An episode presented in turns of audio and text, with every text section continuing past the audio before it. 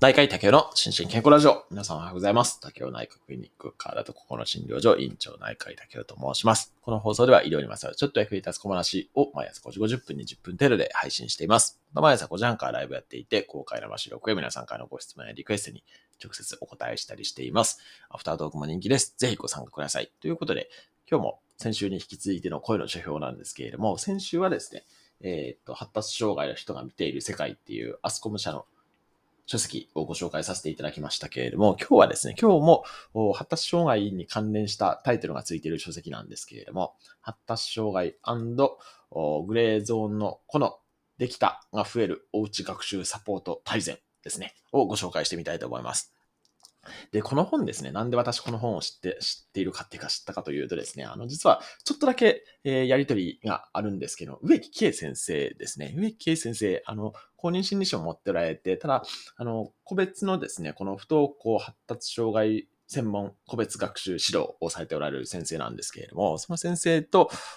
まあ、本当に SNS 上で知り合って、で、えー、書籍を今回7月だったかな？あ、8月ですね。はい。もう出たほやほやですけども、に出されるっていうことで、それで、あの、自費購入で読ませて、拝読させていただきました。で、キー先生、あの、キーハル心理学、心理学ラジオ、ちょっと噛みましたね。キーハル心理学ラジオって、あの、ボイシーのトップパーソナリティのお一人の大石春さんとですね、あの、ポッドキャストをずっとやっておられて、なんか去年、賞も取られましたよね。えっ、ー、と、なんか Spotify のなんとかかんとか賞、ちょっと正式名称忘れましたけど、賞も取られてっていう、あの、非常にね、あの、私も多分初回からね、結構聞かせていただいてるんですけども、それの、おパパーソナリティというか、あの、喋り手をされておられる先生でもあらせられますけれども、その先生が、まあ、今回書籍を出されまして、で、読ませていただきました。で、えっ、ー、と、結論ですね、まあ、あの、このタイトル、書籍のタイトルはですね、その発達障害グレーゾーンのこのできたが増えるって書いてありますけれども、そうじゃなくてもですね、まあこれちょっとあの、初めのとか終わりの部分にも書いてあって、後からご紹介しようと思うんですけれども、全然ね、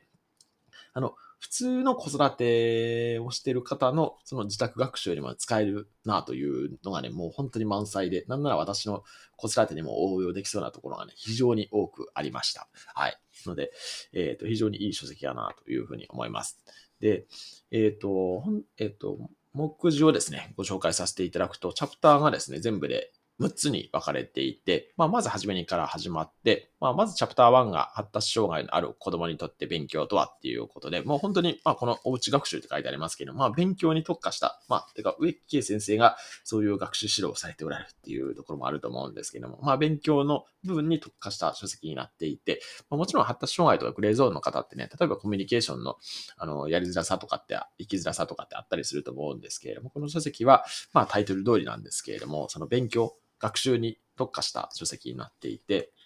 ただ、えっ、ー、と、どこだったかな？どっかにも書いてありましたけれども、あ、そうそうそう。えっ、ー、と、発達、えっ、ー、と、このチャプター1のですね、一番初めに書いてありますけれども、人間は、えー、発達障害のあり、なしで2つにはっきり分かれているわけではなく、実際にはグラデーションになっていますっていう書き出しから始まっていて、本当に、ね、その通りなんですね。まあ、あの、自閉もそうですし、ADHD もそうなんですけれども、本当にね、かなりスペクトラムがあって、まあ、かなりその幅が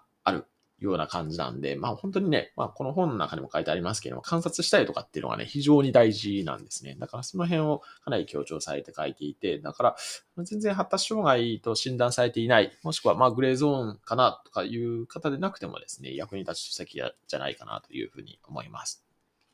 はい。で、ちょっと話もちょっと脱線しましたけれども、戻って、えっ、ー、と、第2章ですね、チャプター2がお悩み別学習サポートのコツっていうことで、えっ、と、学習サポートのね、基本となる3つの係っていうのがあるんですね。これはね、これぜひね、書籍を手に取って、あの、この3つの係、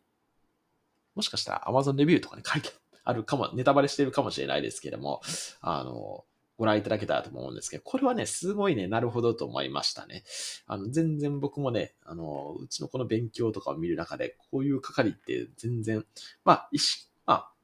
自然とやってる部分もあるかもしれないですけど、あんまりね、意識的にやってなかったなと思って、非常にね、あの、改めて勉強になりましたね。はい。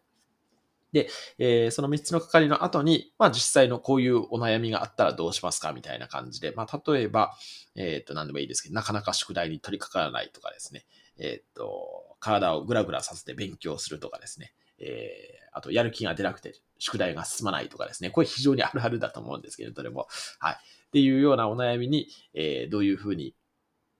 対応するかみたいなのがですね、まあ、かなり具体的に書いてありますね。はい。なので、それをね、実践していくだけでもね、だいぶ違うんじゃないかなというふうに思いました。で、えー、っと、チャプター3がですね、学習サポートの基盤となる考え方っていうことで、これがね、あの、この本のね、一番いいところは、この3、第3章がね、個人的には一番いいかなと思ったんですけれども、その、えー、っと、要は心理学的な背景ですね。まあ、植木先生が公認心理師でもあるっていう部分もあって、とか、あの、その、それこそ、キハル心理学ラジオも心理学についてね、いろいろお、お二人でお話しされてるんですけれども、その、まあ、心理学的な、その、こうやったらいいよっていうのだけではなくて、心理学的な、こう、基盤ですね。それを第3章で、あの、ご説明していただいているというそんな感じです。まあ、具体的には3つあって、まあ、1つが円環的因果率って、これね、まあ、非常に大事な考え方ですけれども、あの、直線、原因と結果とかっていうのではなくて、それがぐるぐるなるっていうような考え方ですね。あとはポジティブな例外を見つけるとかですね。まあ、これ、あの、結構ブリーフセラピーとかでよく使われる手法ですけれども、それと、あと3つ目は認知行動療法って、まあ、これは、まあ、あの、もう話するまでもないと思うんですけれども、はい、いうものの3つが書かれていて、これがね、非常に、えっと、十数ページぐらいのチャプターですけれども、まあ、その理論的背景ですね、が説明してあって非常にね、素晴らしいなというふうに思いました。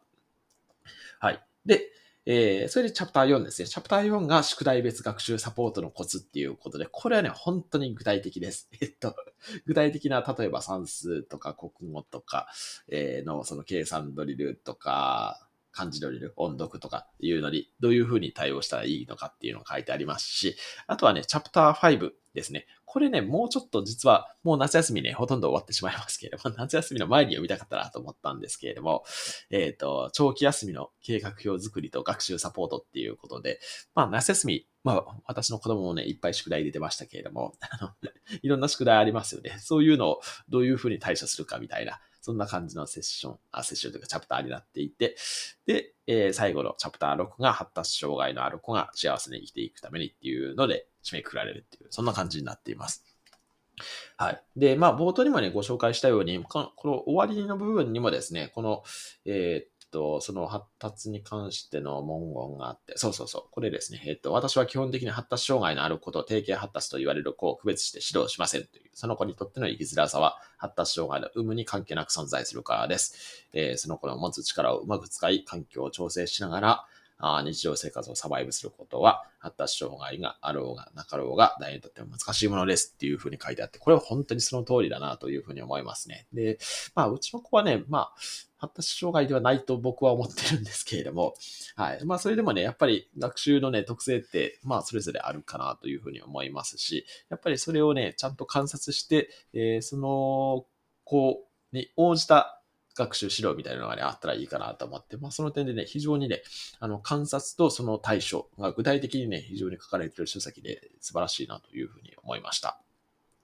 はい。ていう、そんな感じですかね。あ、あとで、そそうそうそう、思い出しました。あとですね、この、えっと、その終わりの後にですね、この学習が進みやすくなるおすすめグッズ文具カタログっていうのがあって、これね、すごい面白かったですね。で私はね、結構こう文房具で、まあまあ、知ってるんですけれども、例えばね、このタイマーとかね、タイマーは僕も持ってるやつをご紹介されておられたりとかしたんですけれども、あの、バランスディスクですね。これ全然知らなくて、えー、これ早速購入しました。Amazon さんで購入したタニタ。あ、これ全然利益相反ありませんけれども、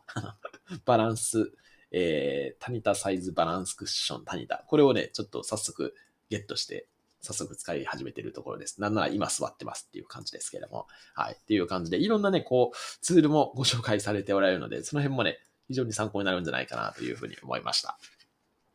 はい。ということで、おすすめの一冊でございます。主婦の友社から発売されていて、えー、税抜き1500円ですね。はい。という感じで、えー、今日も幸せな一日でありますように、お相手は第1回の竹でした。興味津々。